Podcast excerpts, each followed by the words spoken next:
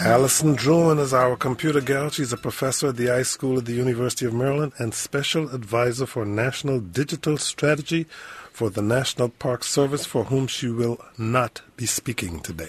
is that correct? Nice this way to is phrase true. it. I do not represent my viewpoints. Do not represent the National Park Service, nor the Nor entire, Yogi Bear or Jellystone Park. nor none the entire United States. Isn't that impressive?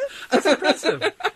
Who Do I you- don't represent. Yeah. Do you take responsibility, however, for your own opinions? I take no responsibility for my own opinions. Are you Good answer. I guess not. That's John Gilroy's position. He's a computer guy and director for business development for BLT Global Ventures. John Gilroy, welcome. I'm going to take a day off and work on my title. You got the best titles ever, Alice. Not the support title. Maybe Jellystone Park Manager, Park Ranger or something. I got to work on that title. Bill Harlow is our computer guy. He's a hardware and software technician from Accent PCs at Mid Atlantic Consulting Incorporated. Hi, Bill. Hello, Kojo. And hello, all of you who'd like to join this conversation by calling 800 433 8850. You can send email to kojo at wamu.org. We're going to flip our usual order and start with an app due out next week.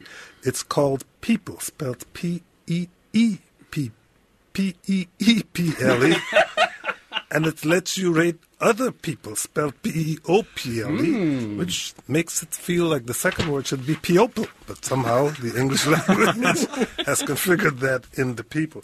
Do you think that sounds like a great idea or a digital nightmare? Give us a call, 800 433 8850. Would you use an app that let you rate people the way you rate restaurants or dry cleaners? You can Send us a tweet at Kojo Show or go to our website, kojoshow.org. Join the conversation there. Bill, please explain the idea behind this Peeple app and how it will work.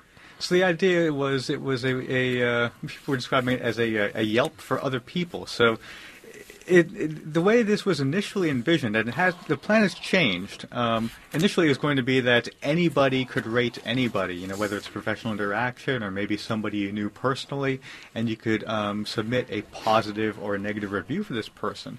And you had no no control over who got to rate you. The only control you really had was if you never signed up for the service yourself. Uh, the, the negative reviews would not be published online; they would just be uh, hidden in the database. So that to me is kind of scary too. The idea that everybody's talking behind my back, and I decide to go and see what's up, and I sign in, and the floodgates are open for all the negative things people said. But it, it also sounds like, even though it's coming from a place of positivity, it sounds like um, like a lot of things online. It's a place that can be uh, potentially dangerous. A lot of uh, a lot of uh, ways to use a service like this to uh, harass somebody.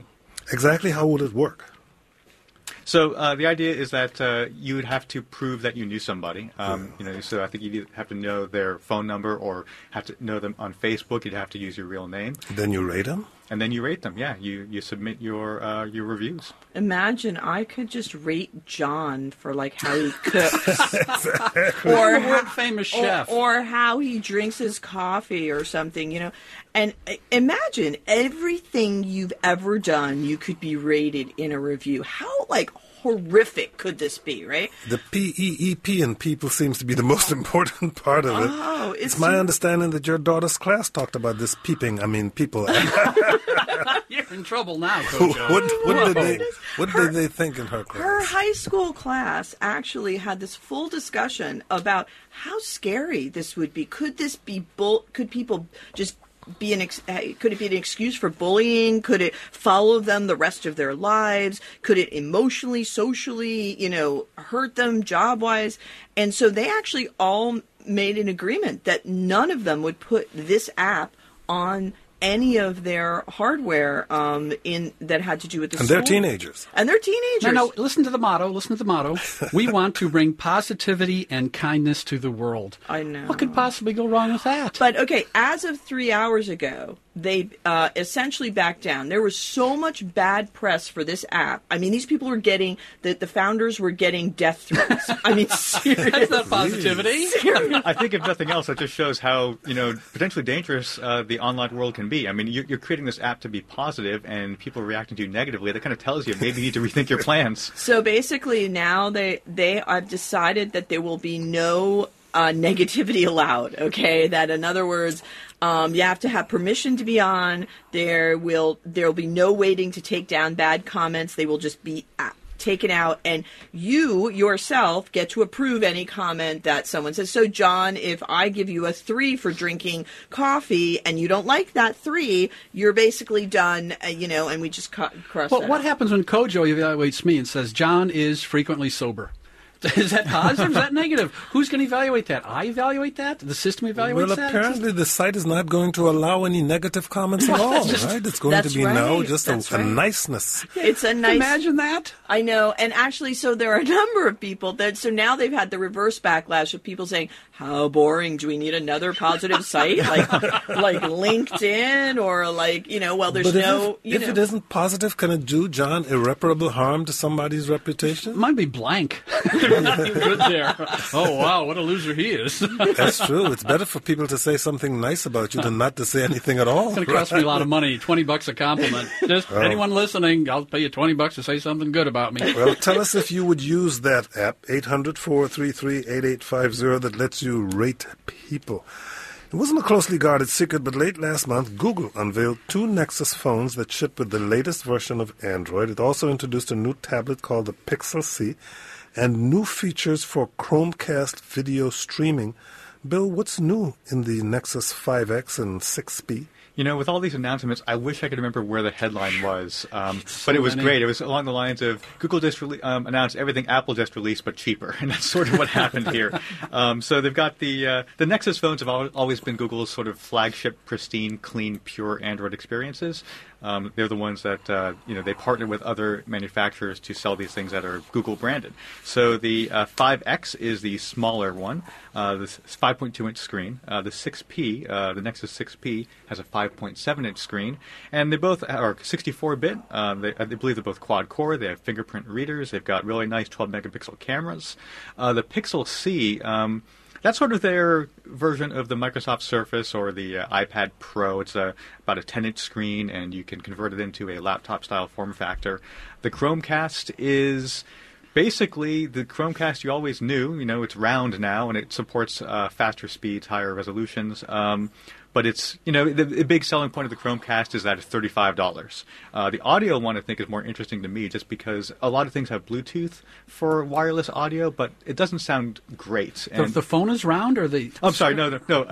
I'd, I'd like to try a round phone, a digital rotary phone. no, rotary no, no. The Chromecast. dial Kojo. The Chromecast doesn't is. Is, is round. It's a round dongle that plugs into your TV. But the audio, the Chromecast audio, I think is kind of cool because it's a Wi-Fi higher grade of audio, sort of like Apple's AirPlay. How would you compare this new um, phone with the iPhone 06s or 6s Plus and the Galaxy S6? Well, you know, I was looking at I was I was looking at them and I realized that okay, so maybe the Apple 6 Plus is thinner and maybe the Nexus 6 is like 0.05 taller or Scandalous. 0.21 inches wider. Honestly, eh, from from like a distance of you know a foot, you probably would not be able to tell the difference. Um, I think the real difference is where do you want your apps from? Okay. Are you an app person that lives in the uh, is in the Apple world? Are you a, a person that lives in the Android world? Um, many of the kids' apps still live predominantly in the Apple world, in which case you probably want to stick with your Apples, um, with your iPhone series. Uh, but for people that um, you know that have software in the Android world, this is a perfectly good option. They've um, they've replicated anything that you've got mostly with Apple, except for those apps. So um, you know, I think it's a it's a great option, a great possi- uh, possibility. Um, John, here to wake up and join this conversation? I was just thinking about dialing a code with a rotary phone. I just well, we had somebody who wanted to talk about the Peeple app that we talked about earlier. Somebody tweeted that Peeple sounds like the recipe, like a recipe for bullying. And then we got an email from Copel who said, I want to t- point out that the original intent of Facebook was to do exactly this kind of rating, and perhaps the number of friends someone has is a measure of their popularity. Um, I think that went out a while ago. Well, there was discussion of having a, a, a thumbs down, Mm-hmm. a dislike option, and boy, that raised people's, um, you know, uh, blood pressure. You know, and because really, what is Facebook? It's you know, if you put your your vacation pictures online and you get 120 likes, you say, "Aha, I've done something great." If you put it up there and you get two likes, you you know that nobody really cares, and okay, you're done. Um, so uh, you know, they feel like you don't really need that dislike thing because the dislike thing is really a, a you know not such a nice thing. So. Well, Google has also introduced a new tablet that heads toward being a laptop substitute. What does the Pixel C do, Bill? Oh, that's the one uh, we actually just talked about. That it was uh, the one that um, you can. Like John, I wasn't listening. That's that's fair. That's fair. Happens a lot when I talk. But uh, What did you say? so so just And repeat it fast, Just okay? to, just to recap, the Pixel C is uh, their 10-inch tablet that's a little more pro. Um, it's got, uh, of course, a really nice uh, uh, touchscreen, and they include a Just, tab. just put the word dongle in and someone's going to listen. and, oh, and, and, and it's round. Did I mention that, John? Yeah, the I Pixel C about is a round tablet. It's not a round tablet. No, but it comes with a. con- He's giving bad information now. It's it's a, it's a convertible tablet with a really nice folding keyboard, so you can make it into a laptop-like device. If you happen to be, to be listening and would like to make a comment or have a question, call us at 800 433 8850. You can send email to kojo at wamu.org. Google introduced new features for its Chromecast video streaming service, but Amazon will no longer sell Chromecast or Apple TV. What's going on in the video streaming market? Well, Listening to this because I have Apple TV. so this is kind of odd, right? So A- Amazon has their instant video streaming service, and if you're an Amazon Prime member, you have a lot of things you can access for free. Um, so they Amazon's also a huge retailer. They sell a lot of stuff from a lot of people, and it, it, this is kind of in a gray area, right? They're, it's their store; they can sell what they want, but they're saying that uh, the um, Google Chromecast and the Apple TV will no longer be sold on Amazon because they don't have uh, support for Amazon uh, Video, Prime. and and it might confuse. It might confuse. That's a good one. Yeah. This is so not about Yeah, the confusion. user. Right, right, I, I right. don't, you know, this is so wrong. well, I- Amazon, Amazon fights for the people, Allison. Oh right, oh right.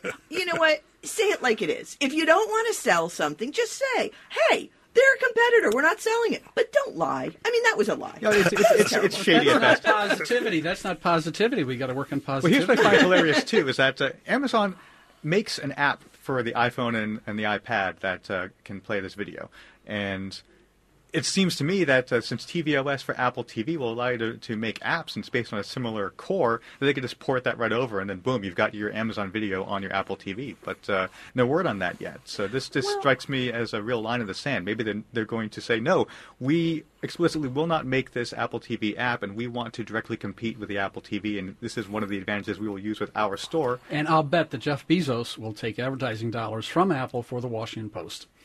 Yeah, I'm pretty sure he That's, will. that's true. But you know, it's actually surprising because here's here's the Kindle app that did so well by being agnostic and going on absolutely every platform and really took over the the you know the online reading world and how could you how could you not do this for your TV? I mean, I, it's crazy. And also, Anyway. if you're one of those TV uh, supposed cord cutters who's ditching cable and switching to streaming devices, this now complicates your life.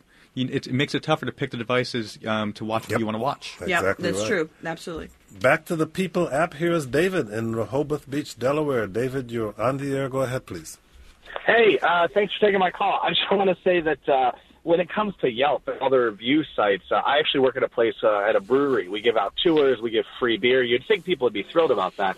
I would. Uh, right? What's your address? One of our favorite things to do is actually uh, sit around uh, about once a month or so, and we like to read all of the bad reviews we can find, and we sit there on a campfire and we do it like beat slam poetry style, dramatic pauses and everything else. We have a blast with it, uh, and it really just shows you how terrible some people decide to be. It doesn't bother us at all. We just laugh hysterically.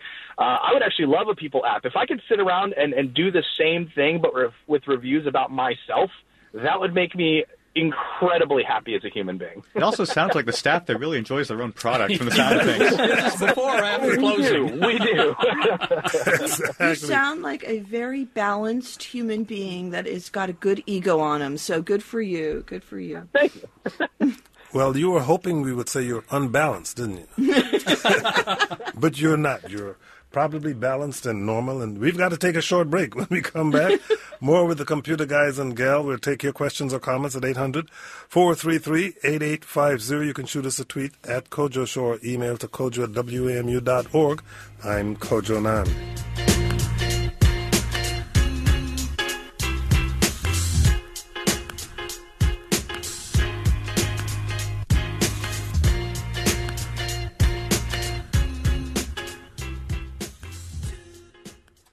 Hi, it's Diane. The next meeting of my book club is on Wednesday, May 31st at 1 p.m. Eastern.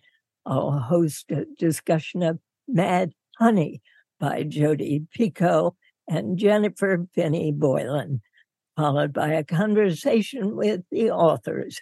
Find out more and register at dianerehm.org slash book club. Welcome back to the Computer Guys and Gal. Bill Harlow is a hardware and software technician for Macs and PCs at Mid Atlantic Consulting Incorporated. John Gilroy is Director for Business Development for BLT Global Ventures. Allison Druin is Special Advisor for National Digital Strategy for the National Park Service and a professor at the iSchool at the University of Maryland. Um, on some of the topics we discussed earlier, here is a comment from an email from David who says, uh, an important feature for many consumers is that the Google Nexus phones arrive unlocked, allowing the consumer to choose the cell phone carrier that meets their needs without getting into long term contracts.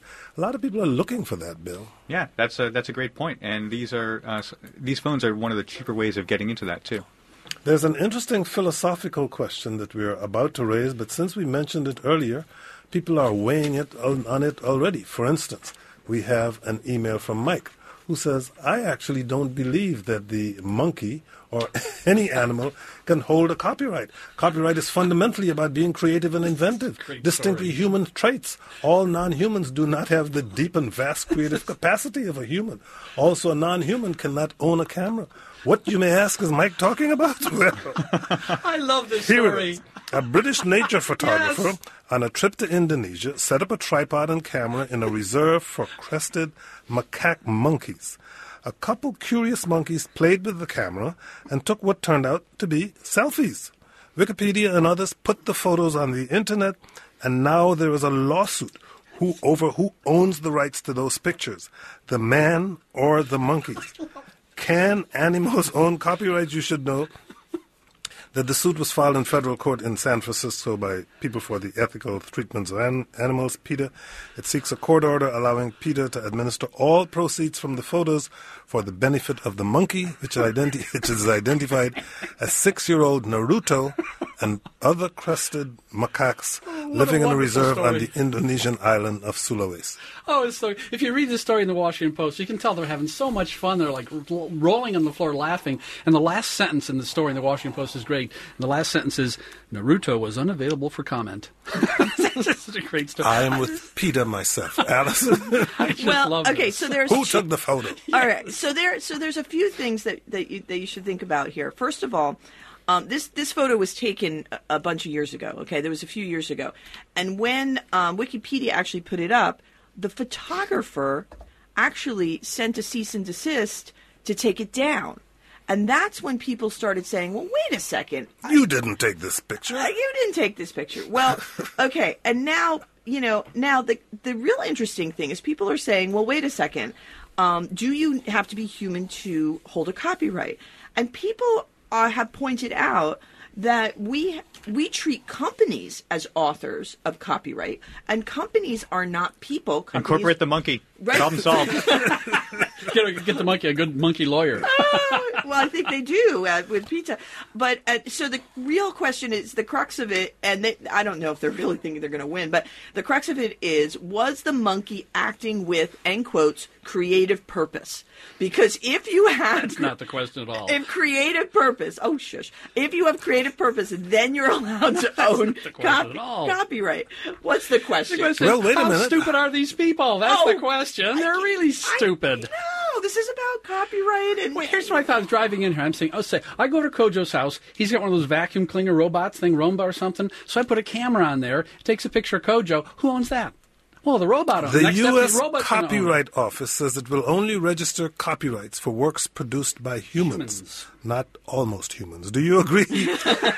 Do you agree with that stance? Give us a call, 800 433 8850. Who actually took the picture here? the, the, the, the man is exploring legal action against some of the outlets that printed the photos, saying he was very saddened by PETA's lawsuit because he considers himself an advocate of animal rights. But as the Washington Post correctly pointed out, Naruto has yet to respond to, to this What, controversy. not, this is on so many different levels. This is a great story. One of the subject matter experts they brought in was Wikipedia. Who- who- Wait a minute, who are you? I mean, I, I know Jimmy Wales. I know those folks. Who are you? I mean, you just put together all. The, this is a subject matter expert on a serious topic like copyright law. I mean, why don't you just ask me or some guy, the next, uh, you know, taxi cab driver you see? I mean, come on now. This is this is just a hilarious story. This is top notch humor. In another photo story, a new kind of selfie made its debut on Instagram.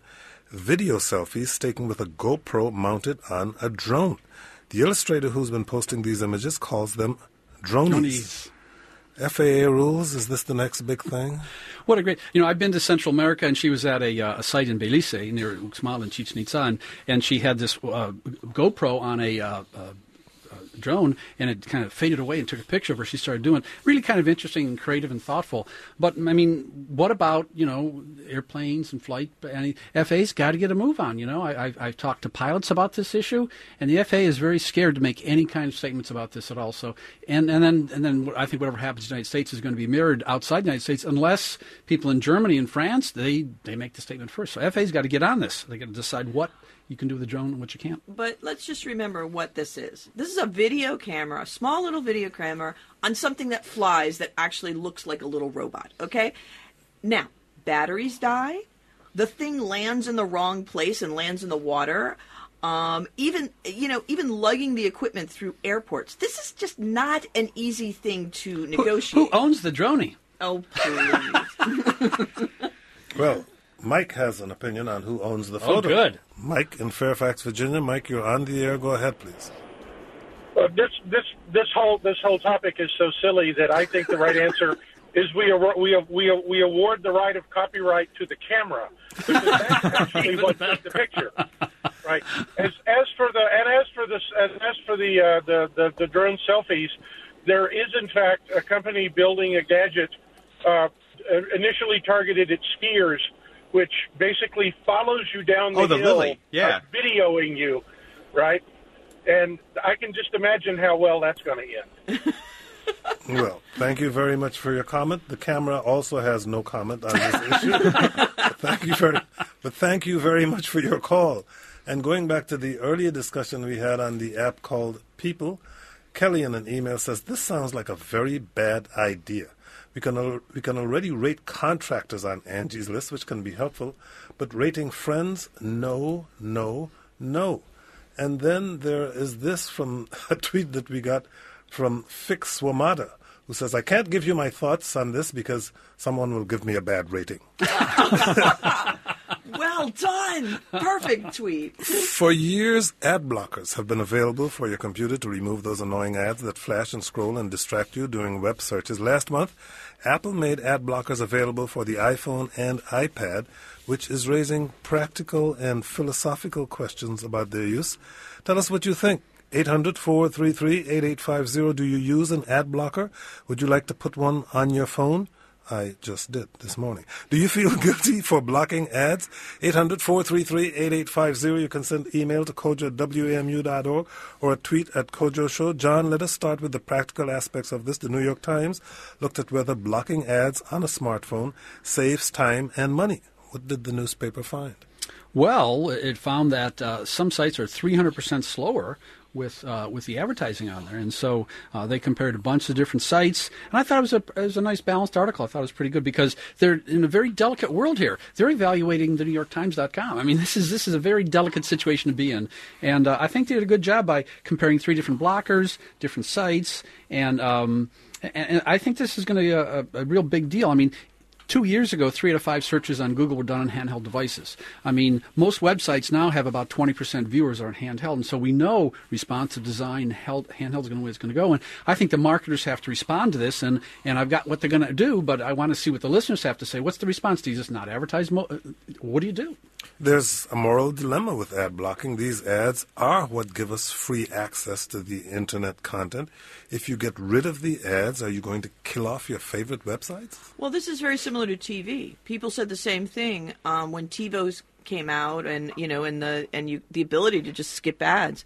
Um, I think that the real question is what do you want in terms of a product or you know of branded information okay if if the branded information is something useful and is not right in my face i actually do read it so it's a question of or look at it um, it's a question of what we can do so that we're not necessarily um, pushing people into their data limits on their cell phones That's because right. you know the the it, it, with these larger data sizes that the ads create, you're paying for the ads. You are paying for the ads. Someone, uh, I think, on Medium did a calculation and determined that uh, the carriers could be making more off of mobile ads than the people who are uh, actually uh, running them on their sites. Just you know, when you when you factor in the potential data costs.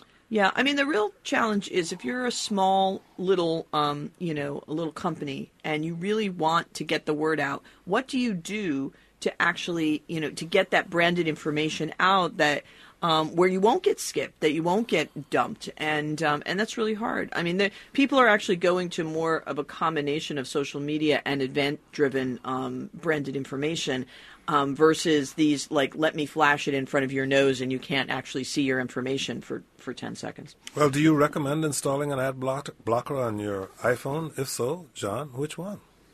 Oh, I, I just uh, take with the recommendations. Purify, probably. I mean, the New York Times said a, they did a great job of it, you know, and, and uh, I think the New York Times is doing a, a, better and better job about technology reporting, and uh, better than the Washington Post. Now, it used to be good uh, with Rob Pegoraro, but uh, they're dropping the ball. But the New York Times is in the game, so I think it was a good story. So, Kojo, I got to ask you, why did you install an ad blocker?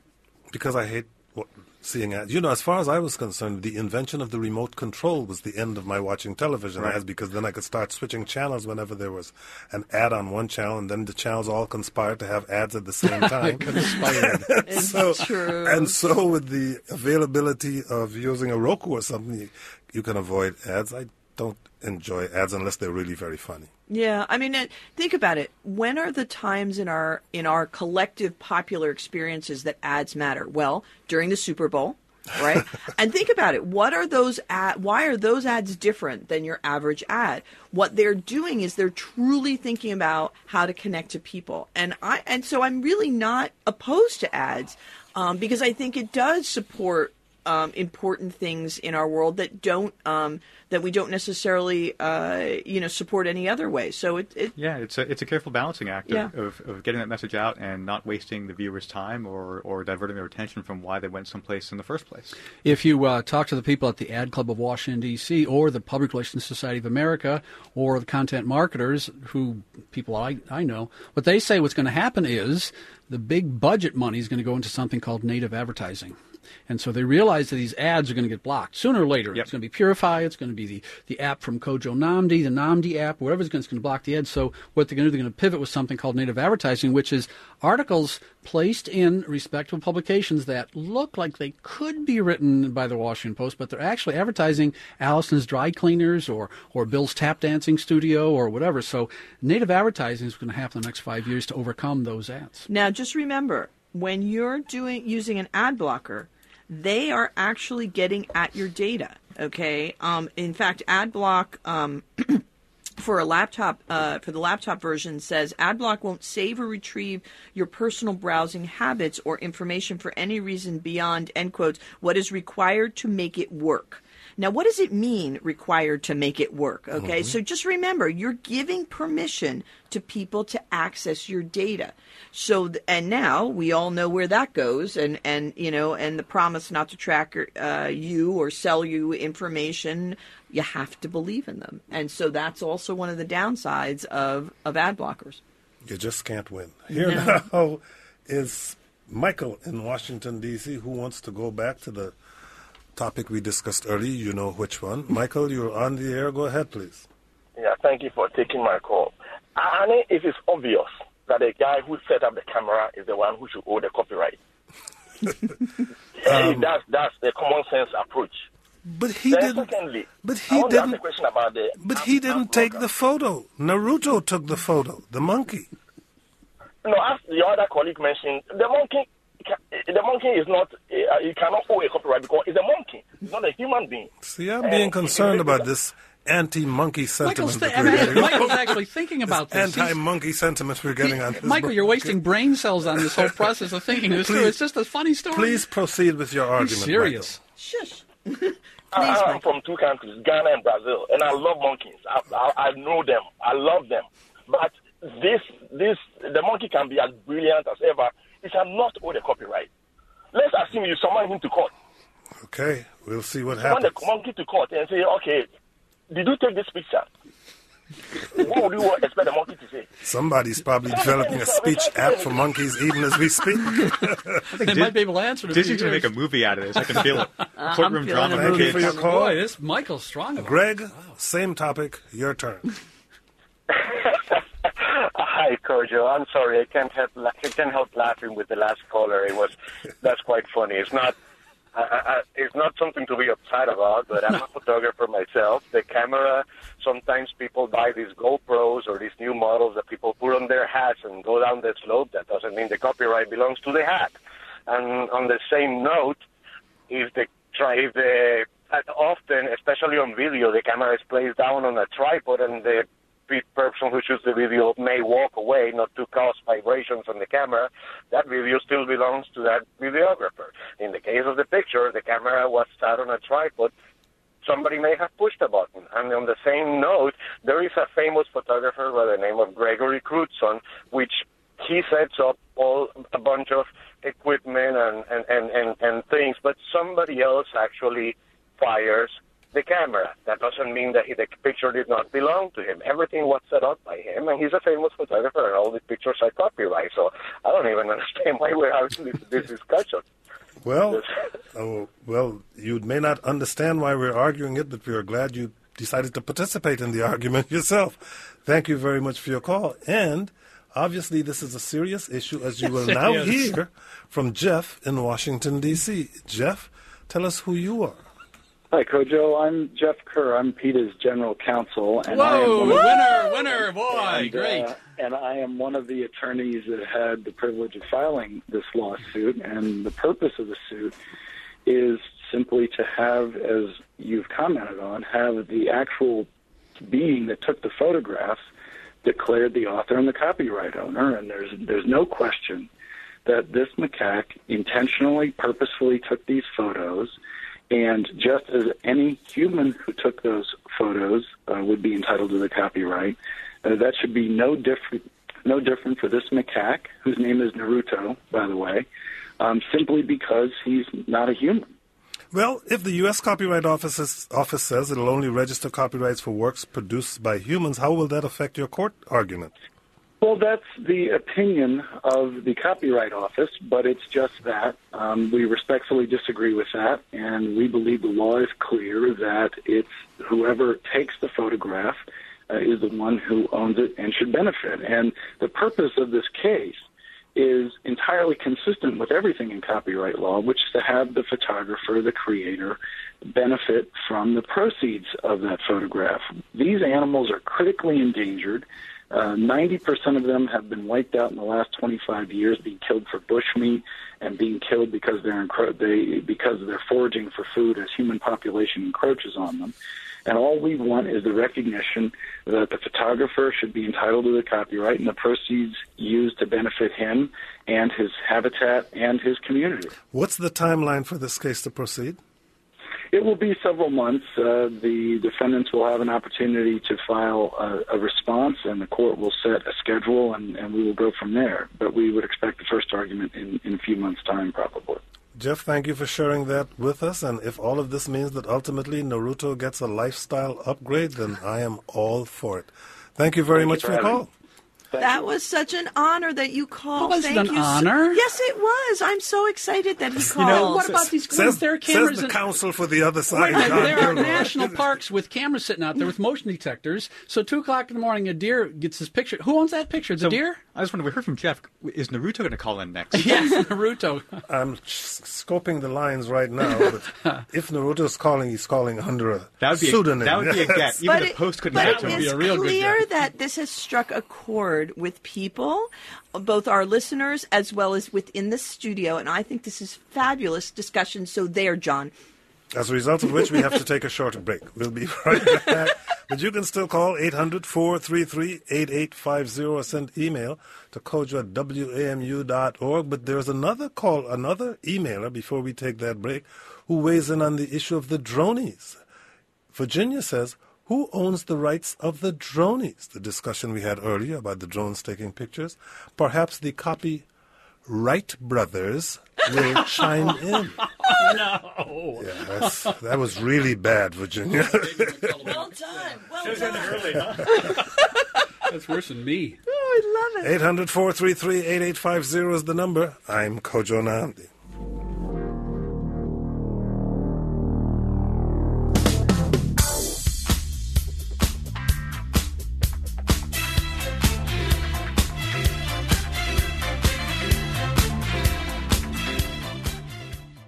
The computer guys and gal are here. John Gilroy is Director for Business Development for BLT Global Ventures. Allison Druin is a Special Advisor for the National Digital Strategy for the Ma- for the National Park Service. She doesn't speak for them. She's also a professor at the I School at the University of Maryland. She doesn't speak for them. What about Naruto? Does he speak for him?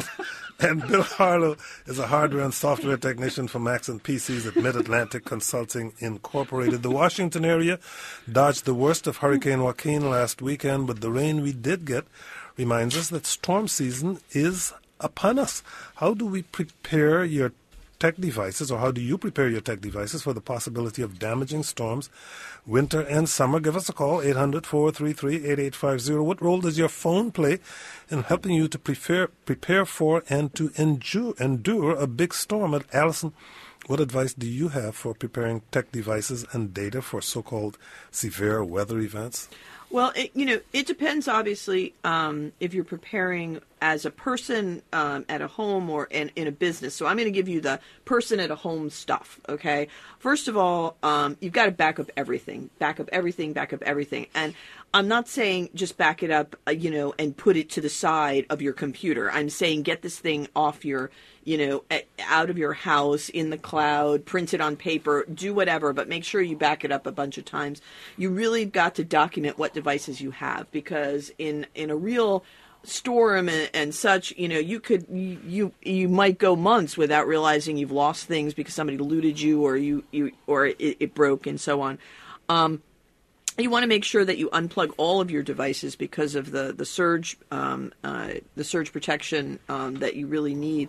Um, and many times surge protectors are not that great um, at protecting you. You should really have battery packs ready for all of your devices um, because you really don't want to depend. I mean, look, I'm one one of those people that went off to a coffee house, you know, in the middle of the winter and sitting by a plug because I basically lost all of my juice and all of my battery pack. Yeah, no battery plug, too, pack. yeah. Thank you very much. Um, get your and this is a simple one. Get your tech away from the windows. Okay, um, you ju- you know whether the wi- whether the wind is going to come and break windows or the or the water is going to come in or whatever it is.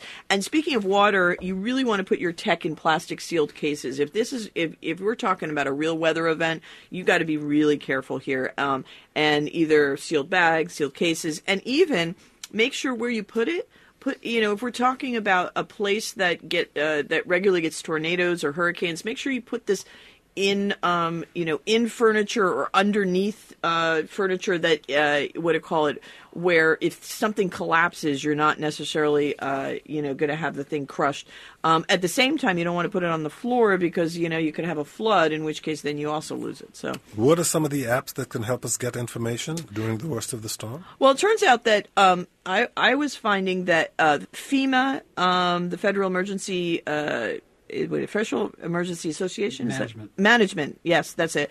Um, and and the Red Cross had a bunch of different um, really nice apps. Uh, FEMA's um, is a general one with you know giving you uh, weather alerts, helping you with local shelters, meeting places, and and so on.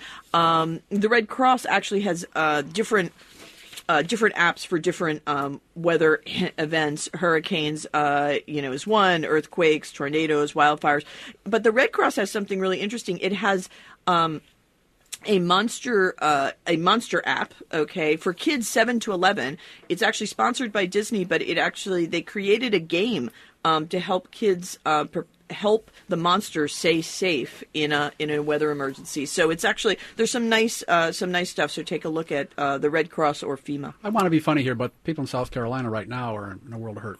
yeah they really are. So really um, you know and i i don't know if this We information got well yes. 16 inches of rain in a it's short period of there time. There you go. And it could have been us. And and they were talking about it, it could have been here. So um, folks you know take it seriously. Don't do this at the last minute. Um, take a look at these weather apps and uh, and such beforehand because it will help you uh, in the long run I got to tell you, the island of Dominica in the Caribbean got 10 inches of rain during the last tropical storm we had.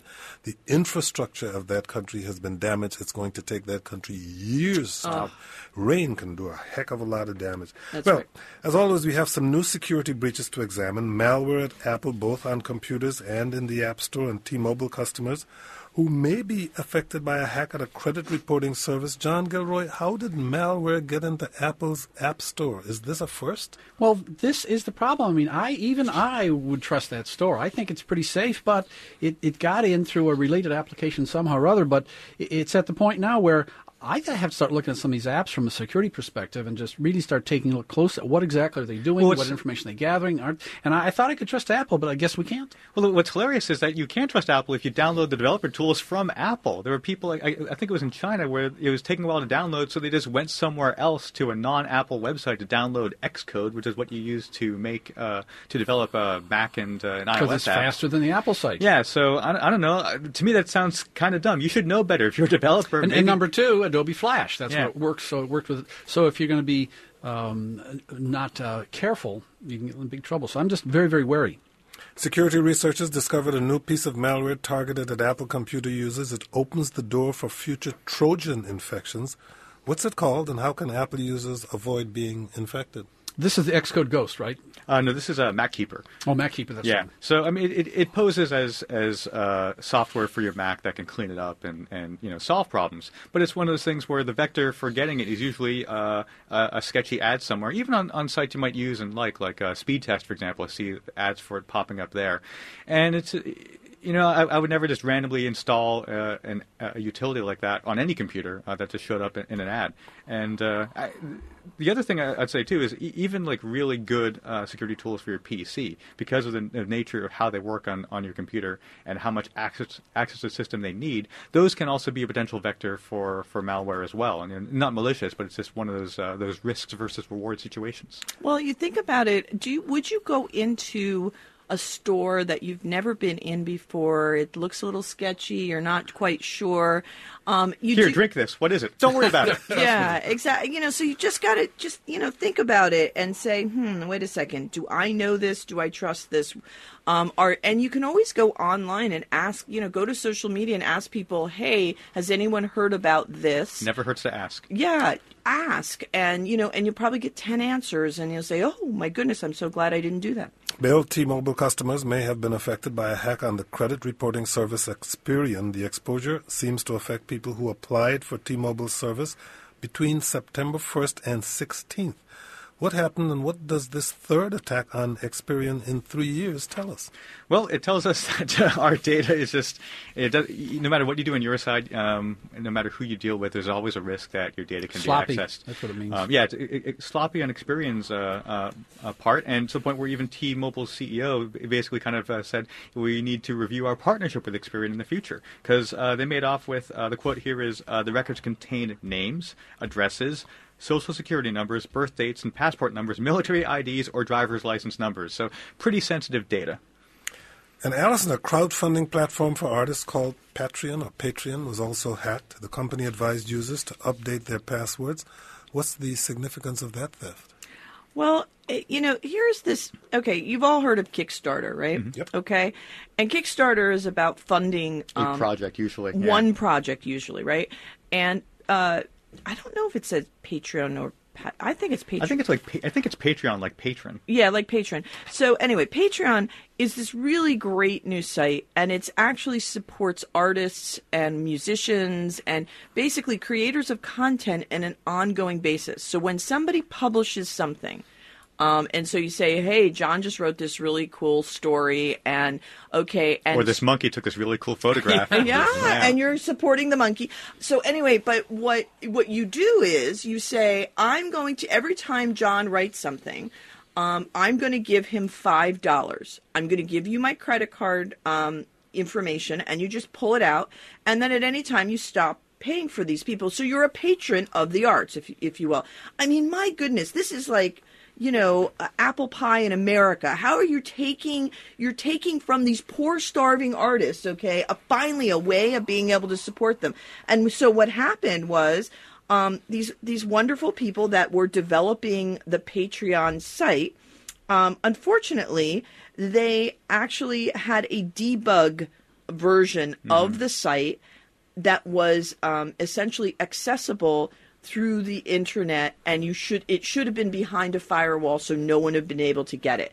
And what they did was in this debug version you know so the programmers are debugging it and so on they needed some some sample um, you know customer information to make sure certain things worked. And so in and so basically they took a snapshot of the database. And so what happened was they let out the code and um, and they also let out user information I just want to say too that since I, I do back some people on, on Patreon, and one of the things that a lot of these people are saying, and uh, it, it totally makes sense, is that this was a platform where, like, hey, there's still starving artists, but like, there's some consistent income coming in, and you know that's really uh, important. And to have the trust in Patreon potentially shattered, I mean, where are they supposed to go? They can't just wash their hands and jump ship to some other platform because, uh, right. well, one, I can't name the other platform, and two, uh, it's not that simple. I mean, this was an audience that was built up over time, and that's a lot of work, and that's a lot of stuff to have to redo. They do have a third party security firm that's doing an audit, changing tools, practices. They did say that the that the stuff they got um, was encrypted, and so no credit cards numbers were stolen, um, and uh, and so on. So it, there was source code, there was uh, you know there were some uh, there were some things, but it wasn't as bad as it could have been. That said, keep an eye on your accounts if you use that site. You never know. yeah. Bill, let's talk about gaming in the minute and a half we have left. Sometimes when you buy a gaming console, it comes with a bundle of games to play. That bundle used to be made up of discs. Now it often includes a code to enter to download a purely digital version of the game. That's proving problematic for the business model of the popularly used, popularly used game, sto- um, game store, GameStop. How is the company fighting back? Well, they're fighting back by basically saying we're going to stop selling consoles with built-in digital codes because a lot of th- their bread and butter is is uh, letting you trade in your your games um, for pennies on the dollar, so they can then sell that for a huge markup to other people, and you just can't do that with digital. Uh, digital uh, downloads. So this is a way for them to uh, hopefully preserve what is turning out to be probably an archaic business model in the long term. They're just hanging on. And when we talked about ad blocking, we got an email from some from Eve who says, "I don't mind the ads on web pages. I realize that these ads pay for services that I use. If I don't wish to read the ad, I can do something else for that minute." And this from uh, Dave in Reston. Here's my business proposal: an ad company that a hosts the ads, b uses only static images, no flash, no animations, no JavaScript, and c no tracking. Think of DuckDuckGo for ads. I'd unblock that company on both phone and laptop. And guess what, Dave? You get to have the last word today because we are out of time. John Gilroy is Director for Business Development for BLT Global Ventures. Allison Druin is a Special Advisor for National Digital Strategy for the National Park Service. And Bill Harlow is a Hardware and Software Technician for Macs and PCs at Mid Atlantic Consulting Incorporated. Together, they are the computer guys and gals. Thank you for joining us, and thank you all for listening. I'm Kojo Nnamdi.